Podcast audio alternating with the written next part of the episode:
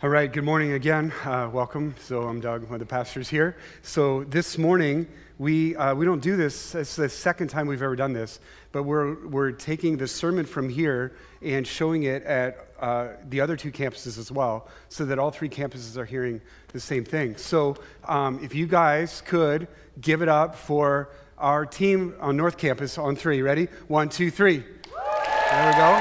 It's good. very grateful for them. And then on the east side, this is year, they've been there three years, so they're in their fourth year of ministry. Our East Campus team on three, one, two, three. There we go. It's awesome. Yep, super grateful for up on North Campus, led by Josh Casey, the campus pastor there, and the faithful people of Heartland Church, and about 50 or so from here that have gone there to form one body and a movement of the gospel in North Liberty. Super pumped about that. And then my good friend Doug Fern, East Campus pastor, um, the guy who has given his life uh, for this city and uh, for the people in uh, Southeast Iowa City. Um, uh, just doing an amazing job there with some very faithful people as well, extending the gospel there. So it's a great honor uh, to be one church in three locations. So um, this morning, I'm going to start with talking about my dad a little bit. So, my dad, for at least, I'm going to say the last 50 years of his life, has invested a lot of his time and energy into soybeans. All right? And so growing up with him, I always remember he did soybean research at the University of Maryland, then went into private industry. And so, through um, obviously some teams working with him uh, and the gifts that God has given him, uh, there are some soybean varieties that are growing all over the Midwest and the South, on the East Coast, like the mid- mid- Middle Eastern part of the United States, and then also in some other countries like China, uh, Turkey, Argentina, Chile. Uh, and then most recently in one of the stands, Kyrgyzstan, where there's a variety that's absolutely killing it. And there are some missionaries that are taking that seed and distributing it around Muslim farmers, and the farmers are going nuts. Like, what, what's in these beans? Like, what's like? And so it's giving them a platform to share the gospel. So my, my dad absolutely loves what he does. And uh, he's over 80 and he, you can't stop him. Like, he just loves, loves doing what he's doing. And so, but what's cool is when you think about just a seed, like a soybean, like it just looks like, yeah, it's just a soybean. But like uh, a guy like my dad, and there's a lot of people who do research like that, um, can, can select different traits that go into these seeds. And so that's why he has different varieties that grow in different parts of the world. Like some of these seeds maybe have traits to have thicker stems or to be cold tolerant or heat tolerant. Or some of them, some of the traits will help them resist disease. Listen to this Phytophthora root rot. Like, doesn't that sound nasty? But he's got, you know, he can, he can put some traits in there that help the beans survive. That sounds like bad athlete's foot to me. But Phytophthora root rot, um, he can, he can trade against that and all of that. And so, and obviously, the big traits you want are high yield and high protein content, especially in parts of the world where food is scarce. Uh, a bean like the soybean can really help people's nutrition and diet. That's why he's so passionate about this stuff. So, but I think it's a great uh, analogy of the gospel. You know, there's different times where Jesus referred to the gospel as a seed. And again, the gospel can look small, like particularly maybe when you think of you in the gospel compared to this whole world, you think, well, this looks kind of small. But, but God loves doing profound things through things that at first appear small. And so, what we've been talking about this whole fall as a church is what are the traits of a follower of Jesus? Like when the gospel gets planted into our lives, what are the traits that, that start to show? And so, we've looked at five of them over the last eight weeks. Uh, things like that a trait that will happen is that we'll be people who will enjoy God's presence, that we are worshipers, okay? That one sign the gospel is taking root is that we just love being in God's presence, all right? And so uh, another one we saw is that another trait of a disciple is that we will live God's story, that we are students, that we study the Word of God and make sure our lives are lining up by it. Another trait is that we will love God's people. As people loved by God, then we look and God says, Now I want you to love one another as I have loved you, love one another. And so now we are part of a family. We don't go to church, but this is a place where we are with our family. We're with others who are loved by God, and we love uh, each other with that love that God has given us. So we love God's people. We share God's gifts. So we're stewards. We know that then that the time we have, the treasures, the talents we have are not ours. And so, so we give those, we deploy those uh, because they're not ours. We deploy them in a way that God is asking us to, and that's how our lives are most fulfilled. And then last, we've been talking about serving God's world, that we are servants. Remember last, if you were here last week, just the most amazing statement that we are sent to this world for the same reason that Jesus was sent. You talk about a significant banner over your life. How about that? That you are sent here for the same purposes that Jesus was sent. So, our vision is to be a church where Jesus transforms lives, starting with our own, but then through us renews a city and impacts the world. So, how can we be a movement of followers of Jesus who truly express the traits of the gospel, especially when we live, it seems, in a time where the number of people who believe in the gospel are decreasing, where the hostility or the opposition to the gospel message seems to be increasing. You've heard us talk about this before, but we live in one of the least Bible minded uh, areas of our country. Like we're right down there with, with Las Vegas and San Francisco, and that's kind of shocking. You say, well, we're in Iowa. Yeah, but we are in a very uh, kind of a unique island here where, where uh, people's receptivity to the Bible is, is, is at a low point compared to the rest of our country. In fact, what's interesting today is that if people find out that you're a Bible believing Christian, not only will you be looked at as being foolish, there are some pockets and a growing pocket now that would look at you as being dangerous. Like it's not just foolish that you believe this stuff, but this is pretty dangerous that we have people like you believing the stuff that you believe. So, how, how can we be a people? How can we be a place where the gospel can show these beautiful traits, where we can see God transform us and transform a city? Like, how can that happen in, in, a, in a climate that's growing in hostility? There's a book of the Bible that speaks so well to this, and I've referred to it several times just personally in the last couple years. And it's the book of First Peter. So if you have a Bible or if you want to swipe to a passage, we're going to look at 1 Peter chapter 2, verse 11, and a few verses after that. Just to refresh us, Peter was one of Jesus' disciples. He's just an average, ordinary fisherman. And then Jesus invited him to follow him, and the gospel did amazing things in Peter's life, where he became the leader of this whole Christian movement that it started from a small handful of people, like a small seed, like a soybean, and now it is spread so that if this is an average day, 150,000 people per day around the world are going to start following Jesus. Like it's a profound movement. But it started with guys like Peter, all right? And so we're going to let Peter teach us about how do you take that seed of the gospel and, and allow it to just bear the fruit in our lives, even in a hostile time. Now, I, I not, not to belittle us, today, but I'm going to a little bit. So, like, if we were to sit down with Peter and start talking about how it's hard to be a Christian today, I think he'd be gracious and he'd listen and he'd go, Wow, that's too bad. Hmm, I'm so sorry about that. And then maybe finally we'd say, So, what's it like for you? Oh my goodness.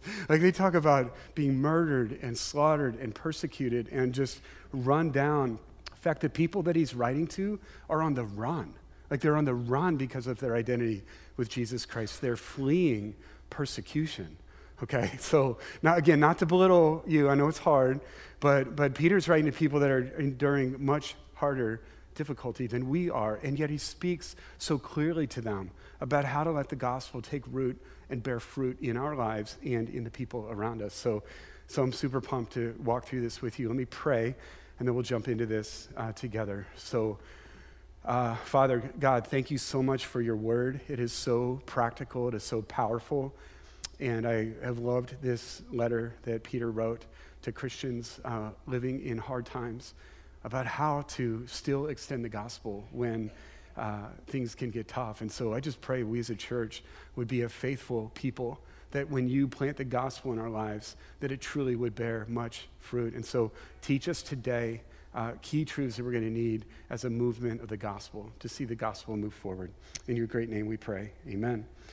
So, what we're going to see today is three things from Peter. Okay, Peter, what would you walk us through? He said, I want to show you your identity, I want to show you a plan, and I want to remind you of the power that you have to pull this off. We're going to spend most of our time on the identity, and that's going to be in 1 Peter chapter 2. Let me just start reading in verse 11.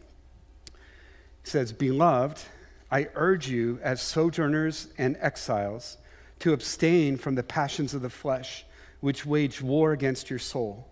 Keep your conduct among the Gentiles honorable, so that when they speak against you as evildoers, they may see your good deeds and glorify God on the day of visitation.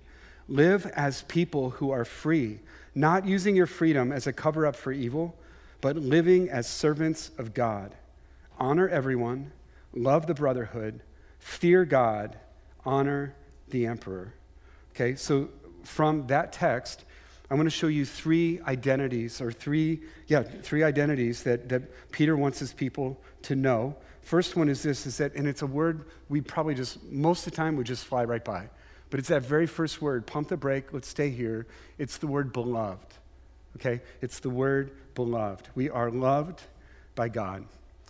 I think if there is a person who had a better front row seat to what it means to be loved by God than Peter, I'd like to know who that is. Okay, so because for three years of his life, I already told you a little bit, Peter was just an average, ordinary fisherman, and Jesus invited him in. Why don't you come? Come follow me. And as Peter followed Jesus, he saw some astonishing things. Peter got to walk on water in a stormy sea because Jesus said, Come, come out here, okay? He got to see Jesus raise dead people. He saw Jesus feed 5,000 plus people. I mean, he saw the most amazing man that's ever walked this planet do those astonishing things. So he saw the greatness of Jesus. But then, up close and personal, Peter experienced the love and the kindness and the mercy of Jesus. I don't know what you know about the life of Peter but he did one of the most epic fails when Jesus was arrested, and Peter, in the heat of a moment, denied that he even knew Jesus three different times. Like, epic fail. This one who loved him so well, invited him in to follow him, Peter just denies him. But on the other side of Jesus' death and resurrection, Jesus made a beeline to Peter and reminded Peter, I have forgiven you. I'm not giving up on you. You're still the quarterback. You're still leading this team. Peter was just absolutely blown away by the forgiveness and mercy of God. And so he's reminding us of our identity that we are beloved by God. In fact, right before this passage, he uses phrases like this You are a chosen people. Again, if anybody would understand that, it's Peter. Like, man, I didn't do anything. I was a fisherman and I got chosen to follow him. Like, guys, it's the same way. You are loved and you are chosen by God, that you are a people of his own possession. That means He's going to provide for you, protect you. You are His.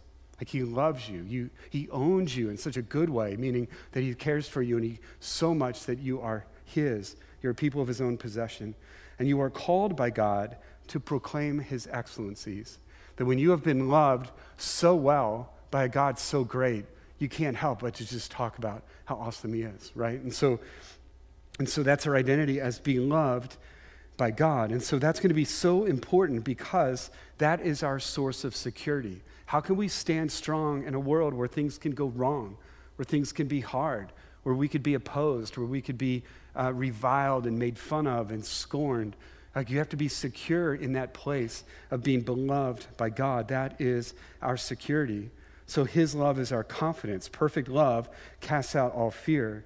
And so, in order to live a life of faith, we're going to have to be fearless okay? And so um, the only way you'll be able to live without the approval of people is if you know you have the approval of God. That gives you the security in the time when you may get eye rolls or even worse because of your faith, right? And so um, it is only when we know that we are so loved that when we see people in need, we'll, we'll move toward them to meet that need instead of holding back and saying, I'm not sure I got enough. I'm not sure I can help. Like it's the opposite. When you know you are so loved by God, you can be used by God to meet the needs that you see around you. And so you are so loved that when you hear the jeers of the world, those will be drowned out by the cheers of heaven. God supporting you, encouraging you, with you, and for you. And so, um, guys, last Saturday, so a week ago from yesterday, um, I had the privilege of being at a memorial service for a very godly man who died way too young. And uh, his, he's the son of Dave and Fran Nielsen. Dave and Fran were here last hour, sitting right up there. And this, this son of theirs, throughout his life, has pointed so many people to Jesus. And it's one of those deals where somebody young and in the middle of still doing amazing things for God, you say, God, why? Like, why did that happen now? And so, again, God will have his reasons and God is good. But one thing I saw happen at that memorial service, about a thousand people in the room, is I felt like I was at a manhood clinic. Like, this is how a man lives his life. Like, this is how a man without fear loves and trusts God. When each of Chris's children talked about him, when his wife talked about him, his dad, and the pastors, there was a clear message that came across that this man loved deeply because he feared very little. In fact, there was a statement his son read about his dad that kind of summarized his dad. And guys, this, this just rocks you. Listen, he says, Life is short, eternity is long, Jesus loves us. What do we have to fear? Okay? Let me give you an example, one snapshot. Uh, Chris was a surgeon, and about three years ago, sold where they used to live in a suburb called Edina and moved into an inner city area of Minneapolis. And he and his wife took in four uh, young African American men who had had no father uh, in their lives, and he wanted to be that male presence in their life to disciple them and pour his life into them. And Chris's vision was to set up four other homes in this inner city area where other couples would go and do the same thing, pour their lives out. One of those men spoke at the memorial as well and could barely get words out. Um, loved so deeply by Chris. But again, life is short, eternity is long. Jesus loves us. What do we have to fear? What a beautiful life that Chris, Chris lived. All right? So you got to know that you're loved. To be able to serve in this world, to be able to lay down your life, you got to know that you're loved. And you are loved deeply by the Creator God. All right? So next, Peter goes on and he says this He says, I urge you as sojourners and exiles to abstain from the passions of the flesh which wage war against your soul. So um, I mentioned earlier, literally, Peter is writing to exiles. Like they are on the run. They're just wherever they can grab shelter and safety. These believers are on the run. What's so cool, though, is that Peter's message to them isn't like, oh, it's really hard. Just kind of go underground for a while, wait for it to pass over. No, the, the, the, the strategy is no, keep putting the gospel on display. Keep telling about the excellencies of the one who's loved you so much. And so um, the analogy he's using here is to remind us, as followers of Jesus, that this earth is not our permanent home. Like literally, we are sojourners and exiles here.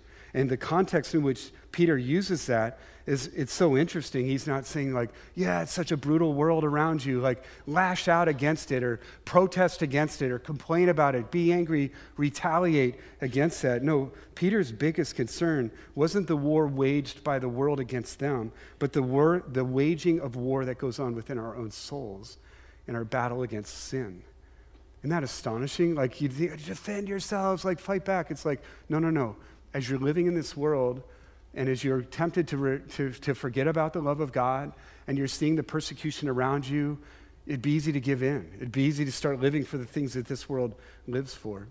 Early in chapter one in his letter, uh, Peter reminded these people that they have an inheritance waiting for them in heaven, that they and we as believers are to live for things beyond what this world can offer. And so it is astonishing to me that, that Peter was more concerned not about their battles and the ways people could hurt their bodies, but he's way more concerned about the sin, the desires, the temptation that would wage war in their soul.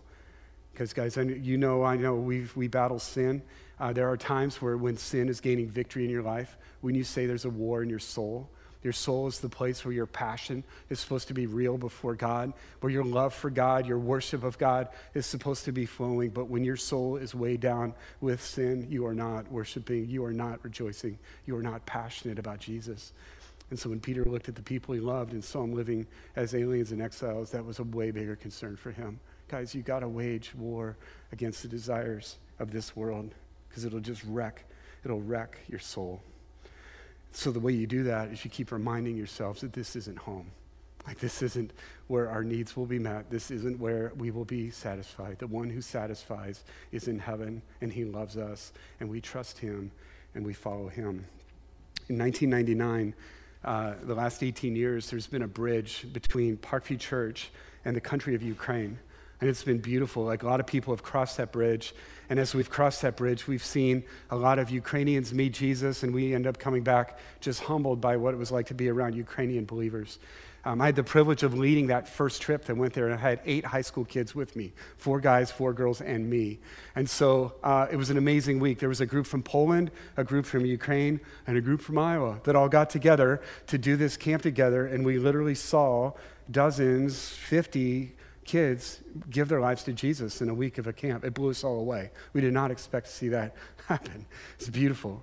There was some hardship in there. So, with 18 of us, or nine of us had 18 bags, like we only had two suitcases that made it for the four, first four days. Some of you guys might know Court Kosher. The guys lived out of Court Kosher stuff for four days. That was brutal for all of us. So, another thing that was brutal was the food.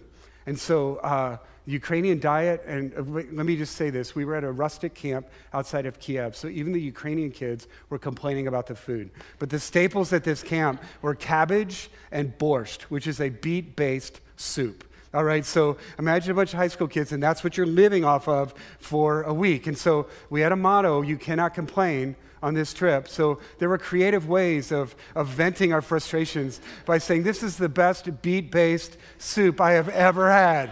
You know, that fish with a head on it still was so authentic, you know, like those kind of things. So we just, you know, you had to get it out, but you had to keep it positive. So it was funny in the middle of the week. One of the reasons we were there was to teach conversational English, and one of the lessons was how to speak English in an American restaurant. And so, in the middle of just starving and living on cabbage and borscht, Philgo Yutza pulls out a Chili's menu and starts to read to us the Boss Burger, smoked brisket, tender rib meat, jalapeno cheddar smoked sausage, bacon and cheddar. Like, Phil, stop it. And then he's like, chicken fajitas, sizzling with chipotle butter. And it was just like driving us crazy. Stop that, you know? And so, so there was not a risk. I did not, didn't cross my mind once I was not concerned that when this group came back to the States, that they would ditch ever going to Chili's because they were consumed now with borscht and cabbage. Like, I just probably wasn't going to happen, all right? So, just couldn't wait to get home for that part of it, right? And so, I think Peter's calling us to the same thing. Guys, you're settling. this is cabbage and like again i don't i want to be culturally sensitive i'm sure well-made borscht is amazing and i'm sure well-cooked cabbage would just blow me away. So I'm trying to be, be sensitive there. So remember, the Ukrainian kids were complaining too. It wasn't just us, but, um, but, but, but in a far grander way. I think God just looks at us and go, why are you settling? You know, there's, I have way better, way better stuff for you. It's a famous quote by a guy named C.S. Lewis, and he says this It would seem that our Lord finds our desires not too strong, but too weak. We are half hearted creatures fooling around about with drink and sex and ambition when infinite joy is offered us. Like an ignorant child who wants to go on making mud pies in a slum because he can't imagine what is meant by the offer of a holiday at the sea. We are too easily pleased. Peter's calling his people, like in the midst of hardship and a culture may not be going the way you're going. Man, do not, do not overlook the, the war in your soul uh, over the desires and temptations we face. You know, the greatest contribution uh, to the gospel going out will be the holiness of God's people. It's holy people that create hunger in a world, spiritual hunger. Like when they see God's people living for different things than they're used to, uh, they may not agree with you. They may think you're kind of foolish, but they're going to be leaning in. So, like, so what are you living for? Like, what, where are you getting? Where are you finding your satisfaction? Um, I, over the last several years, I've, and just throughout my ministry, just gotten to be involved in many, many marriages, weddings, premarital counseling. So keep this vague. Don't try to figure out who this was. But there was a couple, just put it in the last 10 years span, somewhere in there. That early on, I was meeting with them, I, I found out they're living together, same address, and all that. So um, we just talked about the gospel and talked about marriage and God's plan, and they were tracking with that. And so I just said, you know what? um, I just want you to know this. I'm, I'm not going to be the sex police in your marriage. Like every time we meet, I'm not going to ask you, but, but here, here's what the Bible teaches about sex. Like it is amazing, but it's for within the context of marriage, man and woman married. That's where sex is, is enjoyed. And so the choice is yours. Like, do you want God to bless your marriage? Like, this is a great time to just give your marriage to Him and say, we want to do it your way, not, not ours. And again, I said, you, now you know. I'm not going to be sex police, but so we met. And so the next time, they did come back, which was good. And then we, we went through whatever topic we were doing. And at the end, they said, hey, you know what? I want to make sure you know that we heard what you said. And now here's our plan. Like, we're going to be celibate until we're married. And thank you for showing us that. And we did not do what God wanted. Now we want to because we want God to bless our marriage. It's awesome. So it's at the reception fast forward several months, and one of their family members came up to me and said, uh, could, I, could I talk to you about your counseling stuff you do with them? I go, Yeah. It's like when they used to come to our house, they used to like be in the same room. Now they're in different rooms. I go, Well, that, that's okay. That's not going to happen anymore. Like now you'll see them in the same room. Like they're going to have sex. Like, it's going to be awesome. But all, all, they just didn't, they weren't aware or didn't just, they made a decision to do what God wanted them to do. And you could tell, like, this was a family where the gospel was still starting to make inroads but just you could have just seen the jaw drop and the confusion. Like, so there's something better than sex? Yeah, what's better than sex is knowing God and doing what God wants you to do and obeying Him. So, so that's what Peter is calling us to. We are sojourners, we're aliens, we're loved by God. And then what, what all that does then is it frees us up to be our next identity here is that we're called to be servants. Okay, we're called to be servants. And he said this keep your conduct among the Gentiles honorable so that when they speak against you as evildoers, they may see your good deeds and glorify God on the day of visitation. Live as people who are free, not using your freedom as a cover up for evil, but living as servants of God. And so, how do we live in a world that's increasingly opposed to the gospel? You live as servants, you, you put people ahead of yourself. Um, we live as people who have been set free to no longer live for ourselves, all right? The word honorable there could also have been translated beautiful. I like that a little bit better in this context, that, that they may see your good deeds, um, which are, which are let, let your conduct among the Gentiles be honorable. Literally, just think of it as beautiful. Like when you obey God, when you live the way God is calling you to live, there, there may be some hostility, there may be some ridicule about who you say you are, that you follow Jesus, but, but you cannot argue against the beauty of seeing people live as servants. Peter says, You just let them see your good deeds so that they will glorify God on the day of visitation. I want to talk about that a little bit. Day of visitation. When you read that, sometimes you might think, okay, that's the end times. That's when Jesus is going to come back. and He's going to get them. Like they didn't believe and they didn't, but then they will. So, I mean, that could be. But I, I think there's another time where Peter saw a day of visitation, and that was in his own ministry and it's in Acts chapter 10, where for the first time, God wanted Peter to see that the gospel wasn't just for the Jews, but also for the Gentiles. And through kind of some really cool dreams and situations, Peter found himself in a Gentile home sharing the gospel, and they believed. It was so cool. And so when he was talking about that later in Acts 15 and describing what happened, he, he referred to it as a visitation. And isn't that cool that God can use the works of his people uh, to, that are beautiful to eventually lead people to bring glory to God. And their day of visitation is the day they see those things and look into those, those things and ask you about your life or where you get that or why you live that way. And you proclaim the excellencies of the one who has loved you. And through all of that, God uses that to bring them to Himself. And that's the day of visitation. When they see God put on display, repent and believe in Him. God can use His people doing good works, living as servants to bring glory to God. And so, and so that's what he is calling us to do as people. So our identity is that we're loved, we're aliens and sojourners, and that frees us up to be servants, to really do the good works that God has prepared for us to do. So, and I see that throughout this church. Like that's one, I, I do feel like I have a 50 yard line seat watching you guys, hearing stories, um, little things. Like, like a few years ago, one of my kids was in a junior high choir concert over at West High. Oh, you know, and those are, you're battling to stay focused because it seemed like every junior high kid in the district was singing something. And so it's one of those nights where it's back to back to back. And the director said, okay, I need a five minute break here. I need a few volunteers to come up and rearrange the stage. Like I was just ready to do something. So I'm flying up there, but it was really cool. Like I look and there's Bob Turnquist and Craig Vanderleest and Tad Mabry, like a bunch of Parkview guys. It's like, there we go. That's awesome. So, like the little things like that, or the way that I hear you guys caring for each other, caring for neighbors. Um, I, I, think that over the years, you know, uh, about 30% of our budget that comes in goes out of these walls, you know, to bless a ministry to the campus, to bless a ministry to the southeast side of town, to bless global workers, getting the gospel out. Um, so many cool stories over the years that we could accumulate. One of my favorite ones I just heard about this week, and this guy would never tell you about it. So I hope he keeps telling me stories because I'm going to tell you. It's so beautiful. So, my friend Doug Fern, our East Campus pastor, and I, will just keep it vague so you don't try to figure out which kid it is. But um, just say when they were starting Faith Academy, Doug and one of the leaders was going door to door through the community over in the Broadway area, just telling parents about a school that's coming, it's faith based. Um, would, would you be interested? And so he went to one home where there was a young guy on the floor, and the grandma was watching, and the grandma just laughed and said, You wouldn't want him in your school. And so they pressed in a little bit. Well, why not? You know, thought maybe just joking or he's kind of a, but she said, He doesn't talk. He's like five years old. He doesn't talk. Like, what's he going to do in your school? And so, through some conversation, all that, um, that kid has been in the school for more than two years, okay? And he's doing great. Like, he's reading, um, grade level uh, education, all kinds of things. And the other day, he told his grandma, and she told this to Doug. Uh, she, he said, um, when I get older, I want to be, I want to be like Doug Fern. He said, oh, you want to run a school? He said, no, I, I want to be a pastor.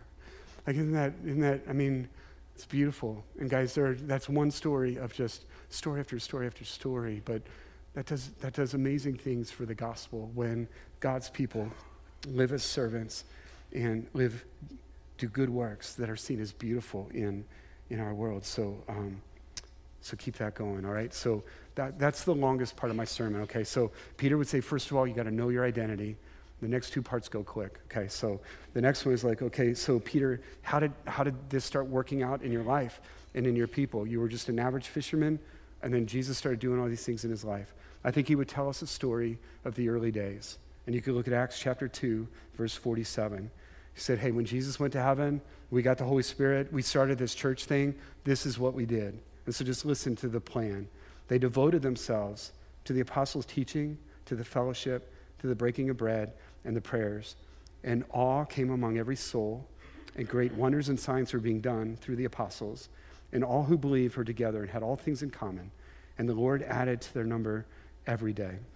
So the rhythms that lead to growth, you guys, Peter would say, Parkview, you want to be a place where the gospel is planted and then you see the fruit go? Well, here's some rhythms. There's a devotion to teaching, there's a devotion to the community, to loving each other, and then there's a devotion to prayer.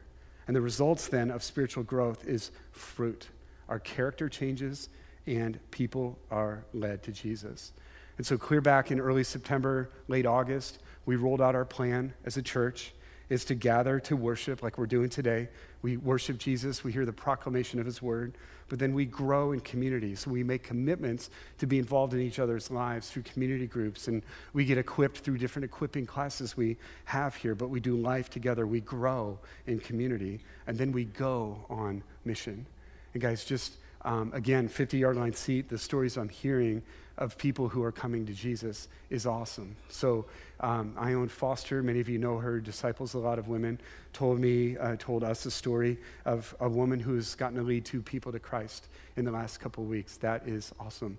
Um, Paul Donaldson told me about a group that was meeting to read uh, English together with, with non native English speakers, and one of these people from a Muslim country gave their life to Jesus recently. Um, you know, we've been hosting parties here for the Sudanese community, and um, there's a, now a Bible study going on in a family unit, a growth, you know, a group of Sunnis, where there is now a believer in Jesus and others are exploring the gospel. God, that is, guys, that is really cool. Or somebody in the DNA booklet, you know, one of the practical parts at the end was to pick, I think it's three or five friends in your life and just start praying for them and so there's a man that started faithfully doing that. This is really cool. One of them was his neighbor. And so at the start of his day, he just literally said to God, Do you want me to take the bus today or walk today? Because I just want you to use me. God led him to walk. So he's walking through his neighborhood, and one of the people he's praying for he just kind of caught him hauling off on one of his kids. Like, yeah, yeah, yeah, yeah. And so then he saw this friend, this, my friend, and he just stopped short. And he just said, I, I just need some help. Can we just get together and talk? And so they've met, and my friend just basically listened. But the guy said, Do you mind if we keep meeting? Like, I just need some help. I want to be a better dad. Like, is that, is that awesome? And then this guy got to work, and one of his other three friends, similar, just opened up and said, Do you think we could get together and talk? Like, so, so that's awesome about going on mission. So we gather to worship, we grow in community, but then we go on mission together and get the gospel out in this city. So that's the plan.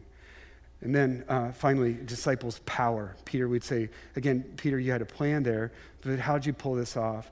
And I think, again, Peter would just wipe away a tear and go, you know what? Don't you even think about doing any of this without the power of the Holy Spirit. He said, before Jesus unleashed us to do all this, he kind of put the foot on the brake and he said, wait until you receive the Holy Spirit. Roman or Acts 1 8. But you will receive power when the Holy Spirit comes upon you and you will be my witnesses in Jerusalem, Judea, Samaria, and to the ends of the earth. And so, again, how does an average, ordinary fisherman do and see the kind of things that he saw God do in his life? Uh, it wasn't his own power, it's the power of the Holy Spirit. And so, something to remember is that as every one of us goes to, to live out this mission and vision, remember that Jesus said that he's going to give us his spirit. That anybody who believes in Jesus has the Holy Spirit in you. And Jesus said, You will do greater things we will do greater things than he did. You can scratch your head and go, How is that possible? But what's awesome is that you think about every follower of Jesus on this planet filled with the Holy Spirit, like empowered by the Spirit of God. Like you just talk about the movement and the things that can happen. So Peter would say, just remember, this isn't you, this is the power of the Holy Spirit. And so as you yield your life, as you desire to follow Jesus and make Jesus' name known, you immediately then have the power of the Holy Spirit. That's what he's here to do, is to exalt Jesus. And so as soon as he can find men and women, students, who that's their ambition too, that's when he fills us and he has room in, room in our lives to use us and do, and do great things. So maybe a good gut check question for us to ask and make sure that we are reliant on the Holy Spirit is to regularly ask yourself, like, when, what's the last thing that's happened in my life that can really only be explained by the fact that the Spirit of God lives in me. Like, what's, and if it's been a long time, like that, that could just be a wake up call. Like, I wonder if I've been really lining my life up to follow Jesus, to really be a person who bears the traits of a disciple. And that could be a wake up moment to, to again, just get on board with what it means to follow Jesus. But as soon as you are in that place where you're running after the things Jesus ran after, man, then his spirit is so there, ready to help you do that. He's not going to empower you to do your agenda, sorry. But he is going to use, he's going to empower you to do Jesus' agenda. And that's totally why he's in our lives.